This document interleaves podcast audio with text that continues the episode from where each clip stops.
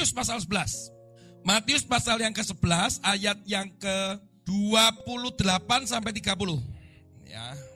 Saudara pasti sering dengar ayat ini tapi saya akan membahasnya dengan dari sisi yang lain. Marilah kepadaku semua yang letih lesu dan berbeban berat. Aku akan memberi kelegaan kepadamu.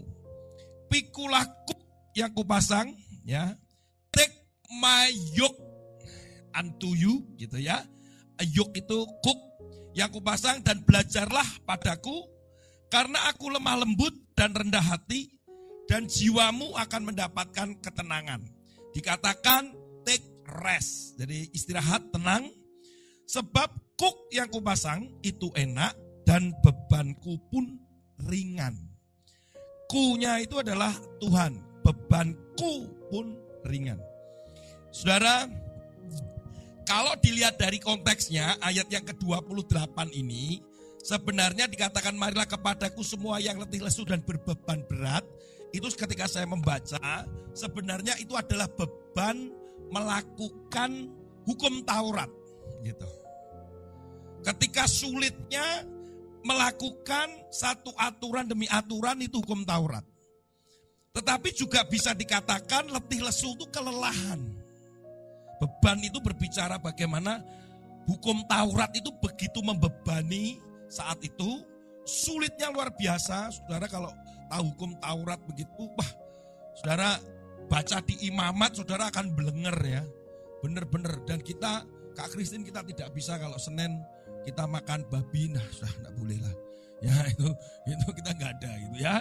Dan hari Sabtu juga nggak boleh ke mana-mana gitu kan. Itu hari Sabat gitu atau hari Sabat mau nggak boleh ngapa-ngapain gitu ya. Jadi begitu banyak aturan sedemikian rupa sampai akhirnya kita itu kadang gitu, iki iso urep ya gitu. Bebannya berat banget. Saya ketemu dengan seorang kemarin yang baptis itu, dia gini, Pak saya sebenarnya itu sudah tahu kok tentang Yesus karena background uh, apa namanya sekolahnya itu adalah sekolah Advent. Saya langsung gini, wih berat dong pak, wah berat pak. Advent itu benar-benar sekolah yang itu uh, saya pernah ke uh, punya teman juga sama. Itu kalau Sabtu itu dia minta Sabtu sekolah. Dia minta setiap Sabtu nggak masuk sekolah kayak gitu. Lu kenapa? Gak boleh. Jadi itu adalah hari di mana perhentian, nggak boleh ngapa-ngapain, bolehnya berdoa ke gereja gitu ya. Jadi kalau kita benar-benar melakukan hukum Taurat itu bebannya berat banget. Puji itu kita masuk di dalam kasih karunia Tuhan. Pikulah kuk. Nah gitu. Nah kuk itu apa sih? Kuk itu adalah, saudara pasti tahu, uh, di dalam brosur kelihatan kuk itu seperti apa itu? Kayu atau kalau di sekarang itu bisa bambu gitu ya yang diletakkan di atas kepala sapi atau kerbau. Di mana itu selalu sepasang, sapi atau kerbaunya harus sepasang. Kemudian itu akan berjalan bersama-sama. Jadi sebenarnya ketika kita tuh mengalami beban berat, letih lesu, Tuhan itu ya. menawarkan sesuatu, kamu datang ke sini, gitu ya, sebuah undangan, kemudian aku akan berikan kelegaan, biasanya seneng banget. Nah tetapi masalahnya adalah Tuhan memberikan atau memasangkan kuk itu kepada kita. Nah kemarin itu saya uh, apa tadi pagi saya memberikan ilustrasi itu begini saudara. Sederhananya begini. Uh, saya punya ini ini Gaby aja paling depan sini Gaby sini Beb. Maafkan nanti kalau aku dimarahin sama Reki yang nggak tahu gitu ya. Oke ini di bawah Gap. Dipikul Gap gampang kok ini Gap. Nah ini gini ya. Ini kayak gini ya. Nah bayangin Terus di atasnya Gebi ini Ajo gitu. Hah gitu kan. Beratnya bisa, waduh luar biasa ya. Jojo sekarang beratnya 240. Ya gitu ya. Eh, enggak dia senyumnya. Sekarang dia lebih slim daripada uh, adiknya. Nah, ini ada Jojo gitu, dia berat banget. Nah Tuhan bilang gini, mari datang kepadaku. Kemudian yang letih lesu dan berbeban berat, masalahnya apa pun. Kemudian ini digini. Nah, sorry. Nah, ini saya ambil. Nah, biasanya yang terjadi adalah ketika diambil, terus kemudian uh, orang yang uh, menyerahkan semua beban itu akan happy, betul kan? Wah, lego aku gitu kan? Terus kemudian pergi. Selesai. Gak bisa, harus diganti yang lain. Karena Tuhan berkata bahwa aku akan berikan kuk. Jadi beban ini akan digantikan sesuatu yang lain. Nah ketika itu, nah misalkan ini yang lain lagi ya, contoh gini. Nah bedanya, kamu pikul ya di situ ya. Nah ini begini. Bahwa beban yang awalnya dipikul oleh dia sendiri, satu diganti. Yang kedua adalah prosesnya adalah bersama. Bersama dengan siapa saudara? Bersama dengan Tuhan. Sehingga kita menjalani sebenarnya bersama-sama kan. Dan kita tahu siapa Tuhan itu. Masalahnya di sana. Nah sering kali kita akhirnya tidak mau dan kita pergi. Thank you Gap. Bisa kembali ke habitatnya. Okay. Nah sering kali kita nggak nggak nggak nggak merasa bahwa ketika datang dan beban itu lepas itu sebuah anugerah. Kemudian melupakan bahwa ada tanggung jawab yang harus dikerjakan. Saya akan masuk lebih dalam adalah begini. Perenungan saya adalah ketika satu kali saya datang ke rumah uh, salah satu tim kita yang uh, baru gitu ya. Saudara, saya saya itu merenungkan ketika dia mendapatkan rumah itu dapat info pertama itu mungkin beberapa bulan yang lalu. Kemudian diskusi setiap kali di kantor itu diskusi. Jujur itu di di, uh, ketika kami pulang itu saya dengan istri saya juga diskusi. Harus kamu ditunggu di mobil. Jadi saya bilang gini, dia kan dapat rumah tuh, kan mestinya seneng ya, dapat rumah. Dia sudah milih sendiri, harganya sudah cocok, dia sudah atur. Kemudian nanti ini cicilannya berapa tahun, nanti kita begini nyicilnya per bulan berapa. Sudah ini cocok. Eh tiba-tiba orang tuanya minta rumah yang berbeda kemudian lebih mahal, lebih gede memang, tapi lebih mahal, cicilannya jadi lebih berat, persyaratannya lebih berat, waktu nyicilnya sampai mencicil. Ya, jadi 20 tahun kalau nggak salah ya. Tuh, tuh, Nah, akhirnya gimana C? Gimana kok? Nah, saya ini kan juga nggak ngerti gitu ya. Saya tuh gini, di sisi lain tuh akan saya mau gini, loh itu berkat. Waktu ngomong itu berkat, Kan dia begini. Nah, itu bisa celaka buat saya. Karena akan apa itu namanya? Bebannya makin berat kan gitu. Saya pulang itu sama istri saya tuh selalu berpikir begini. Iya yo. Saya sampai gini, beb itu kalau kita tuh kita gimana ya? Kita akan milih seperti yang kita mau gitu kan, seperti dia atau kita yo wis manut wong ini berkat kok gitu. Tetapi kok rasanya berkat itu kok membebani ya? Saudara sehingga ketika akhirnya puji Tuhan uh, si apa namanya rekan pelayanan kita ini akhirnya menerima tantangan itu dan dia menerima uh, apa yang orang tuanya apa namanya sarankan. Kemudian dia dibantu dan memang akhirnya 20 tahun harganya luar biasa gitu. Tapi dia saya nggak tahu apakah dia terbeban apa tapi saya aja mendengar sudah rasanya wah buat gitu. Sehingga waktu kemarin itu kami datang ke sana, di rumah itu saya bilang kamu dapat berkat, kamu dapat kasih karunia. Tidak semua orang itu dapat kayak begitu. Saya dulu menikah itu nol pudel loh saudara. Artinya mertua juga, ini tahun kamu tak kasih duit sekian ratus juta, kamu beli rumah ya, betapa bahagianya kalau begitu. Saudara, termasuk nikah aja memang orang tua mertua saya itu bantu, tapi nggak banyak yang lainnya adalah ngitung saya dengan istri saya tuh ngitung, kamu gajimu berapa yang ini harus disimpan, kamu THR-mu berapa bulan ini kan datang, aku juga dapat. Dihitung. Ternyata nggak cukup. Sampai saya ngitungnya itu sampai gini. Nanti kalau misalnya waktu itu Gaby sudah ada, kamu pasti dulu masih masih sekolah minggu. Nah, waktu saya hitung itu, misalnya nih Franz, Franz datang angpaunya berapa ya? Sampai kayak gitu loh. Iya Frans tak undang. Frans diundang ya. Yo yo. Kone piro? Ah, iki kita iki Mas Lawe iki. Waduh. Iki kok ora nyucuk iki kita lah gitu. Loh, bukan kita tapi kita itu ngitung. Ini wah ngitung angpone piro angpone piro sampai ke bawah. Wah, iki nek angpone bener tepat cukup. Oleh karena itu tapi tidak mungkin minta angpau di depan. Maksudnya gini, eh angpone dhisik kok oh, gitu kan nggak bisa. Jadi yang saya lakukan adalah wes iman aja. Sehingga semua pernikahan itu DP DP DP DP DP. Kontrak berapa tahun? Manado DP DP DP itu ya. Kalau Anggi wah sudah dapat kiriman dari Hong Kong, tenang aja. Saya nggak dapat tahu dari mana ini. Waduh, saudara. Sampai akhirnya benar-benar DP DP DP bahkan termasuk karena kami itu ini ya sampai uh, foto menikah kami yang di outdoor itu baru saya ambil dua tahun setelah pernikahan. Sampai di ini ambil fotografi. Ini gak diambil-ambil. Jujur ambil duit untuk ngambil. Sampai akhirnya gini, sudah ambilan duitmu piro. Ya tak ambil baruan.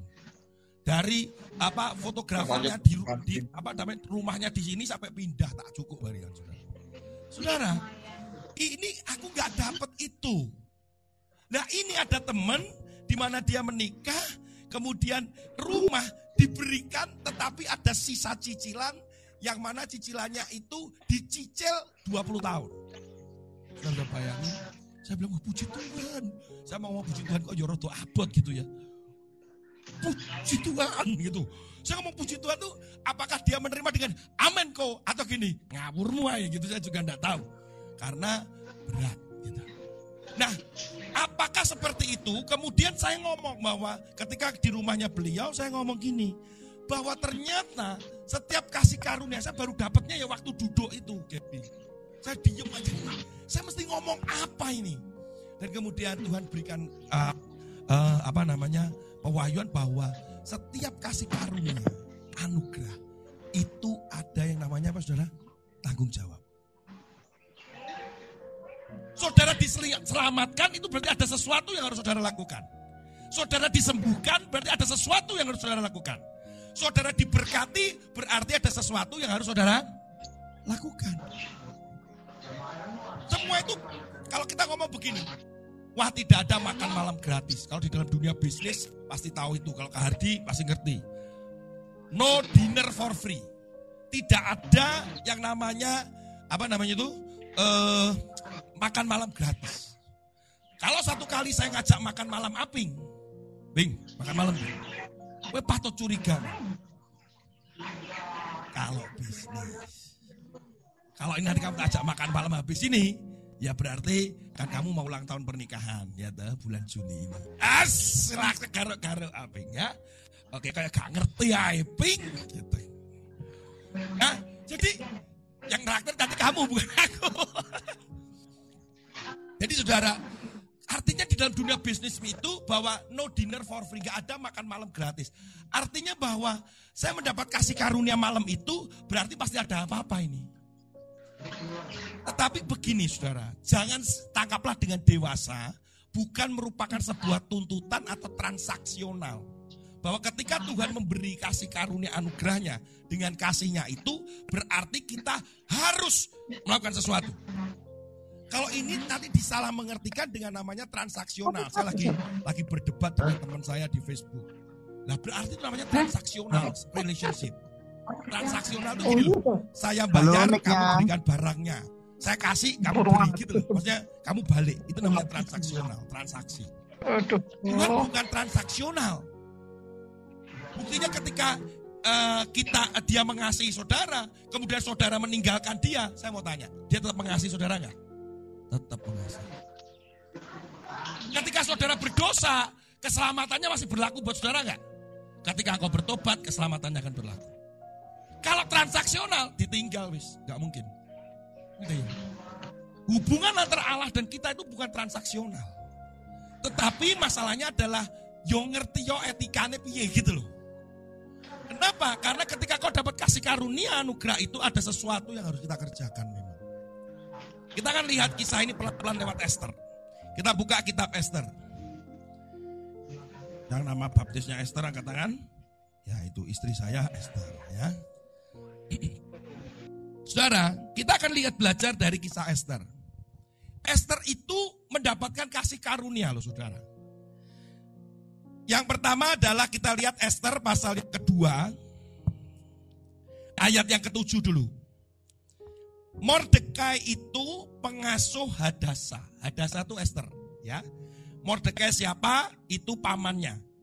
Yakni Esther anak saudara ayahnya Sebab anak itu tidak beribu bapak lagi. Gadis itu elok perawaannya dan cantik parasnya. Ketika ibu bapaknya mati, ia diangkat sebagai anak oleh Mordekai. Lihat ini, ini kasih karunia pertama. Bahwa Esther nggak punya orang tua, nggak punya ayah ibu, diangkat anak oleh Mordekai. Itu kasih karunia, anugerah. Jadi ketika Esther mendapatkan anugerah itu, saya nggak akan apa namanya membahas kitab Esther ini ya dalam secara detail latar belakangnya karena di dalam uh, sejarahnya benar-benar ini pelik sebenarnya. Kitab Esther ini juga satu-satunya kitab yang tidak menyebutkan Allah. Gitu. Nah, kitab Esther ini sejarahnya paling banyak dan paling detail itu adalah di sejarah orang-orang Persia. Malahan ditemukan tuh di situ. Ya. Nah, tetapi ini adalah gambaran yang terjadi, benar-benar terjadi sebetulnya. Tetapi karena dikemas seperti novel, jadi diceritakan dengan indah, banyak orang berkata apakah ini fiksi atau non fiksi. Tetapi ketika ditelusurin sejarahnya lewat apa namanya Persia ini this, is the real. Nah, Esther ini orang Yahudi dan Ahasveros sebagai raja itu sebenarnya adalah raja yang begini loh. Raja yang gak suka membunuh. Dan di tempatnya dia, itu adalah tempat di mana orang itu dari berbagai suku ada. Sehingga ketika akan terjadi pembunuhan, orang-orang Yahudi itu bukan maunya Ahasveros. Tapi memang kemauannya si Hamas. Hamas apa ya? Ya. Dan itu terjadi gitu, bukan bukan kemaunya Ahasveros. Nah, kasih karunia pertama Esther itu dari apa namanya? Dari yatim piatu kemudian diangkat oleh Mordekai. Kasih karunia kedua, saudara, bahwa Wasti ketika sedang pesta, Raja Asveros tahu, kemudian itu habis kemenangan. Jadi si Ahasveros ini dia lagi lakukan kemenangan, pesta kemenangan yang berhari-hari, dia ingin Wasti itu hadir dan itu tidak hadir. Kemudian Wasti ini dicopot jabatannya. Saudara dicopot jabatan itu bukan berarti Wasti diusir ya. Enggak. Jadi kalau saudara lihat, oh diusir, enggak, enggak. Cuman jabatan ratunya saja yang dicopot, tapi dia tetap aja di di situ. Saudara, ketika ketika Asveros manggil, Wasti enggak datang, kemudian jabatan itu hilang, dan Asveros bilang, aku harus cari penggantinya Wasti. Nah saat cari pengganti itu, Dicarilah orang-orang di seluruh negeri. Nah ini orangnya banyak dari berbagai suku. Saudara, ini terjadi pemilihan apa tuh namanya? Ratu.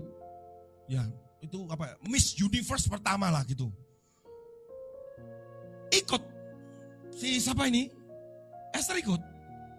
Di antara pilihan itu begitu perlu persiapannya 12 bulan, saudara. Enam bulan begini, enam bulan begitu nanti saudara akan pelajarin itu. Bayangkan untuk itu ikut seleksi saja, itu juga kasih karunia. Coba misalkan si siapa uh, apa Marcel ikut seleksi cowok terganteng seluruh Indonesia gitu. Di antara pilihan-pilihan formulir itu siapa yang dipilih dari fotonya kan itu kasih karunia, saudara. Gak layak gitu.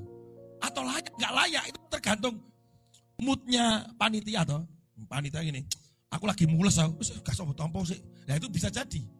Tapi waktu dia udah beliau-beliau ini, ya wis kita lebok ke final ya, wis ngantuk. Saudara kita nggak ada yang tahu. Tetapi masuklah dia masuk final gitulah.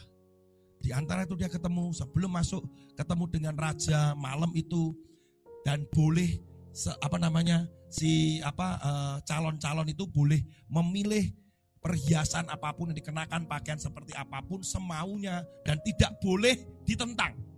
Mereka boleh apa saja untuk malam itu ketemu dengan si raja. Nah, Esther, ini lihat ini. Kita lihat pasal 2 ayat yang ke-13. Gadis itu apa? Gadis itu menghadap raja Allah yang dimintanya harus diberikan kepadanya untuk dibawa masuk dari balai perempuan ke dalam istana raja. Pada waktu petang ia masuk dan pada waktu pagi ia kembali. Tetapi sekali ini di dalam balik perempuan yang kedua, di bawah pengawasan Saasgas, sida-sida raja, penjaga para gundik, ia tidak diperkenankan masuk lagi menghadap raja, kecuali jika raja berkenan kepadanya dan ia dipanggil untuk disebutkan namanya. Kemudian Esther harus membawa apa itu? Kemudian yang terjadi adalah Esther tidak apa namanya? Esther tidak kemaruk gitu ya. Thank you. Ini lebih ngebas ini ya rada anu ya. Suaraku wis ngebas tambah ngebas. Oke. Jadi Esther tidak minta apa-apa dalam arti dia cuma mengikuti saran dari Hegai, ya Hegai, Hegai. Jadi ketika dia milih mungkin sederhana, kemudian dia menghadap Ahasveros, terakhir dipilihlah dia sebagai ratu pengganti Wasti. Ini anugerah apa bukan? Anugerah. Pertanyaannya, pertanyaannya, Mungkin Esther waktu itu gini seneng aja. Waduh, puji Tuhan, terima kasih. Tapi mestinya akan dilanjutkan. Apa yang harus saya lakukan setelah ini? Saudara, keselamatan yang saudara dapatkan karena kasih karunia dan anugerah. Pertolongan Tuhan yang karena sudah Tuhan tolong kepada saudara. Berkat yang Tuhan berikan walaupun sekecil apa pun. Atau mungkin kesehatan yang Tuhan berikan. Itu bukan sebuah kebetulan tapi campur tangan dan Tuhan mau sesuatu ketika setelah dapatkan anugerah itu. Yang percaya katakan amin.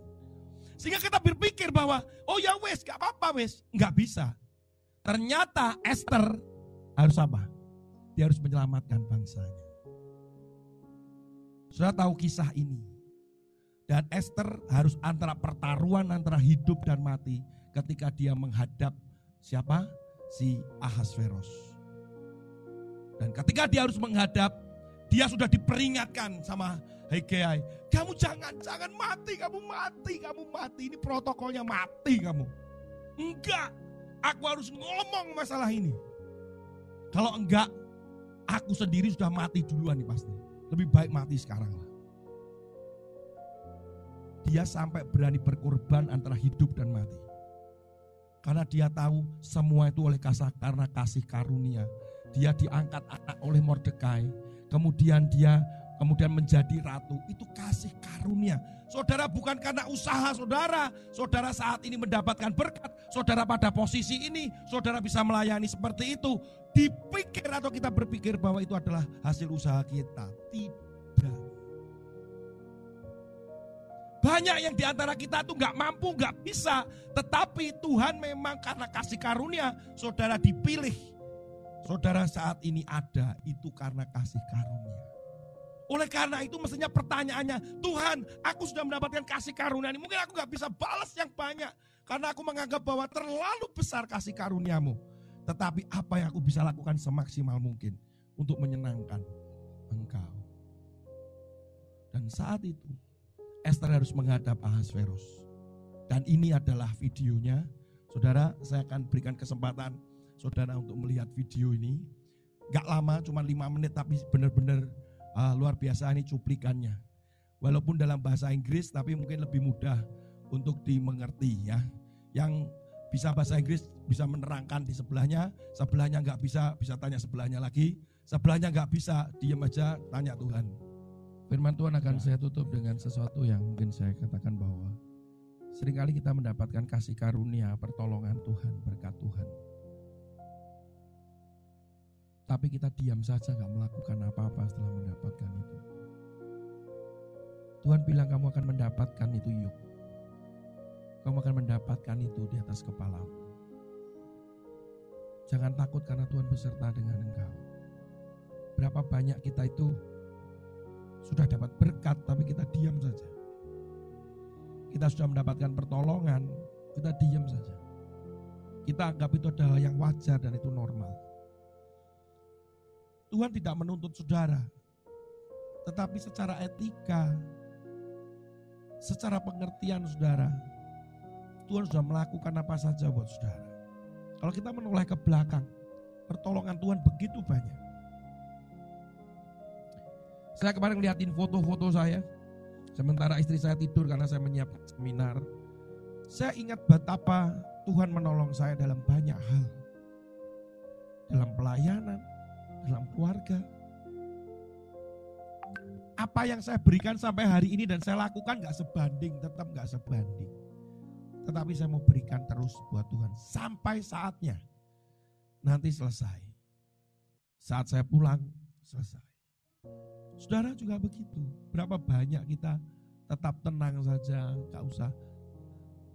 Ketika saudara mendapatkan berkat, apa sih yang Tuhan mau dari berkat itu? Saya ingat ketika saya masih pertama, baru keluar dari pekerjaan, saudara, jujur bahwa berat buat saya. Saya jual buku, saya masih ingat ya jual buku, buku ensiklopedi Alkitab. Di mana saya berhubungan dengan kakak iparnya Gebi, si siapa ini?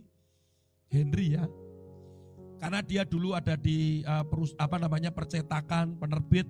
Saya bilang bisa nggak saya jualin buku ini untuk uh, di apa SPGI dulu ya SKGI SPGI di di Nginden. Kemudian saya jual buku itu dengan diskon yang besar dan saya mendapatkan keuntungan yang besar juga. Saya ingat sekali ketika saya hari pertama laku banyak banyak pendeta datang borong buku itu bisa sampai 10, 5, 10 karena memang bukunya bagus sampai hari ini saya masih punya di di rumah dan tiba-tiba saya dimarahin oleh pihak gereja karena gereja punya toko buku yang diskonnya lebih kecil daripada diskon saya. Tolong Tony hentikan ya. Karena ini toko bukunya juga jual, diskonmu terlalu besar. Saya ikutin. Ya udah. Akhirnya saya hentikan penjualan saya, saya mendapatkan keuntungan yang banyak. Jujur waktu itu saya senang. Tuhan saya dapat berkat. Senang saya. Mau apa no ya berkat ini. Saya selalu ngomong begitu kok saudara. Ini mau apa no Tuhan ini uang segini saya. Saudara satu dua hari kemudian mobil saya evaporator AC-nya rusak. Oh ternyata untuk ini. Ya habis aja gitu. Srek. Tuhan menyiapkan segala segala sesuatu itu Tuhan ini untuk apa? Bagaimana? Ketika mendapatkan berkat itu bukan berarti gini, wes kita apa dewe Berarti Tuhan ada mau sesuatu yang Tuhan siapkan buat saudara atau saudara lakukan atau Tuhan sudah siapkan untuk masalah yang ke depan untuk saudara selesaikan dengan berkat itu dengan kesehatan itu. Kalau saudara sampai hari ini hidup, apa sih sebenarnya maunya Tuhan? Kalau sampai hari ini saudara masih bisa makan. Apa sih maunya saudara? Tuhan terhadap saudara. Jangan nikmati semua berkat kasih karunia itu untuk diri saudara sendiri. Tuhan gak inginkan itu. Sehingga kita harus lakukan sesuatu. Lihat ke belakang. Betapa Tuhan mengasihi saudara. Dengan begitu banyak pertolongan dan penyertaannya. Amin. Mari kita tunduk kepala. Haleluya. Saya undang pemain musik. Kita siapkan hati kita untuk perjamuan. Haleluya Tuhan. Yes. Yes, terima.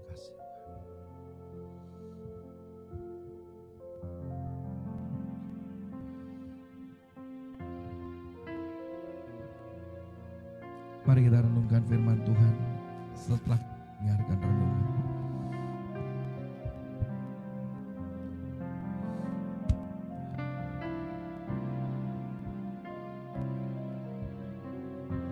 Saya ingat satu kali anak saya ini diberkati Tuhan, saudara.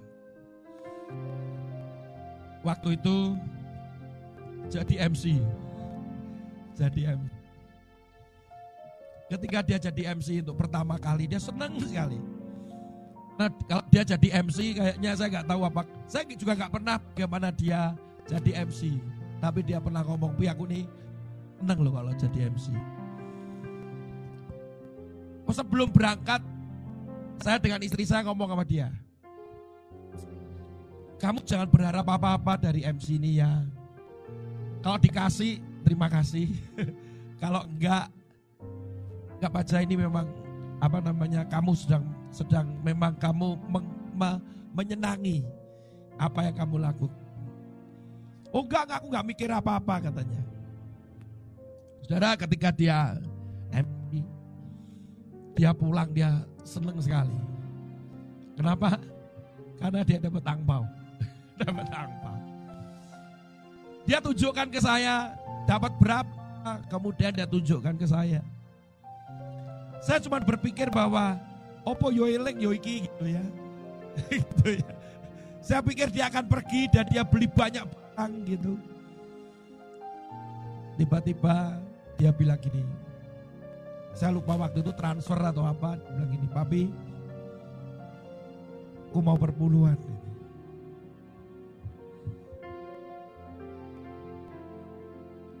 Saya sebagai ayah, tenang nih. Bahwa ketika dia dapat berkat,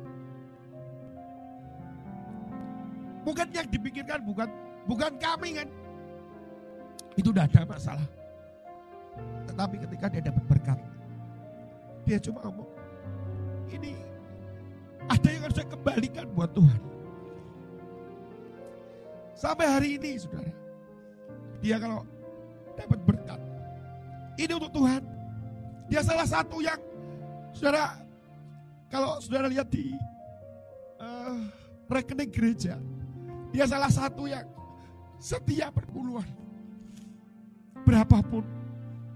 Bukan masalah nominal, tapi dia belajar bahwa semuanya karena kasih karunia. Hari ini dia sudah seminggu bekerja. Dia bilang, satu hari saya dapat sekian. Terus, aku harus buah sulung gak mami? Itu yang ditanyakan. Bukan dia bilang cukup gak ya, bang? Aku harus buah sulung gak ya? Saudara, ketika dia dapat berkat yang dipikirkan adalah bagaimana apa yang saya lakukan Tuhan. Setelah itu baru dia ngomong yang lain. Saudara, kadang saya malu. Walaupun saya melihat bahwa dia mau coba mengembalikan apa yang Tuhan mau. Gak banyak mungkin. Dia dapat angpau. Dia langsung sisihkan. Dia bilang, aku kembalikan untuk Tuhan. Saudara, kadang kita berpikir selalu berpikir untuk diri kita sendiri. Di antara kasih karunia, kita dapat pekerjaan, kita sehat. Ini bukan berbicara uang, tapi berbicara ketika kita dapat kasih karunia. Apa yang harus kita lakukan untuk menyenangkan hati Tuhan? Haleluya. Mari kita berdoa. Siapkan hati saudara.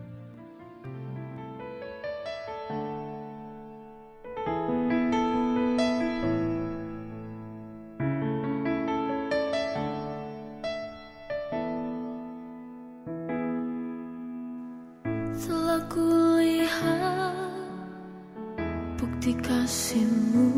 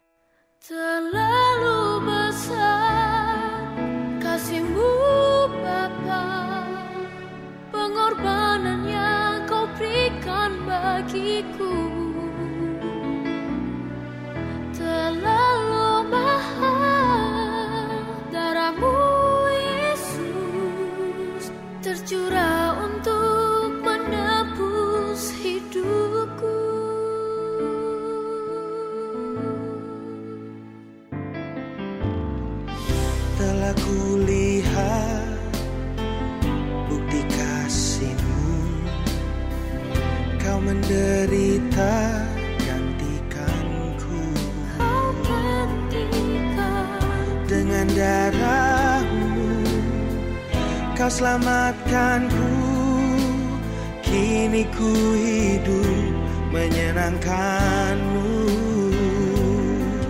Terlalu besar kasihmu Bapa Pengorbanan yang kau